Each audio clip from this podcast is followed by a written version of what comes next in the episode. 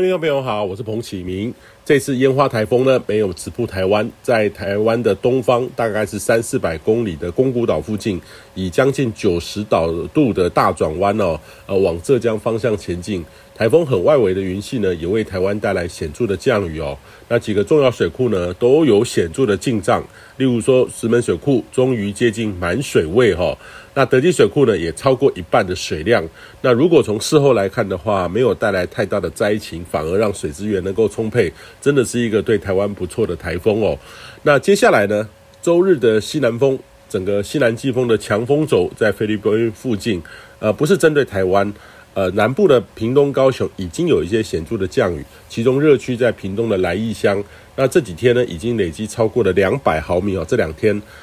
西南风呢很容易在清晨有显著的降雨在平地，而沿着台湾南部的这个地形抬升，靠山区也会持续有雨，尤其是午后的热对流发展起来非常的旺盛，也常常持续到晚上深夜哦。提醒您要多注意一下。那目前气象局呢也针对台南、高雄、屏东发布大雨特报，在靠山区部分的侧站有局部更大雨势发生的机会。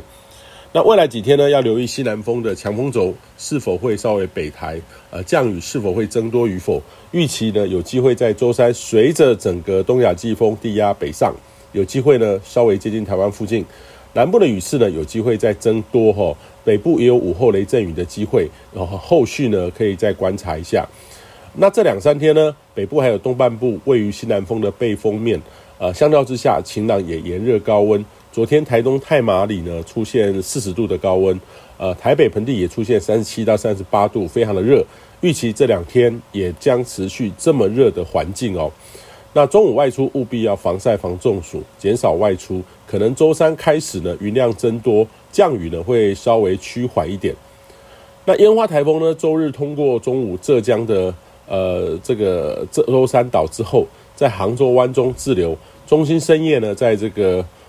上海的浦东还有浙江的嘉兴附近再次登陆，移动速度是很缓慢的哦。那整个台风的北侧环流呢，也在对上海地区造成很大影响，也都有出现12到13级的强阵风。那也已经有日雨量呢，超过100毫米，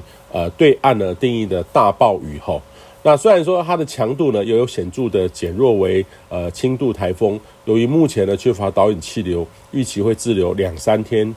的时间哦。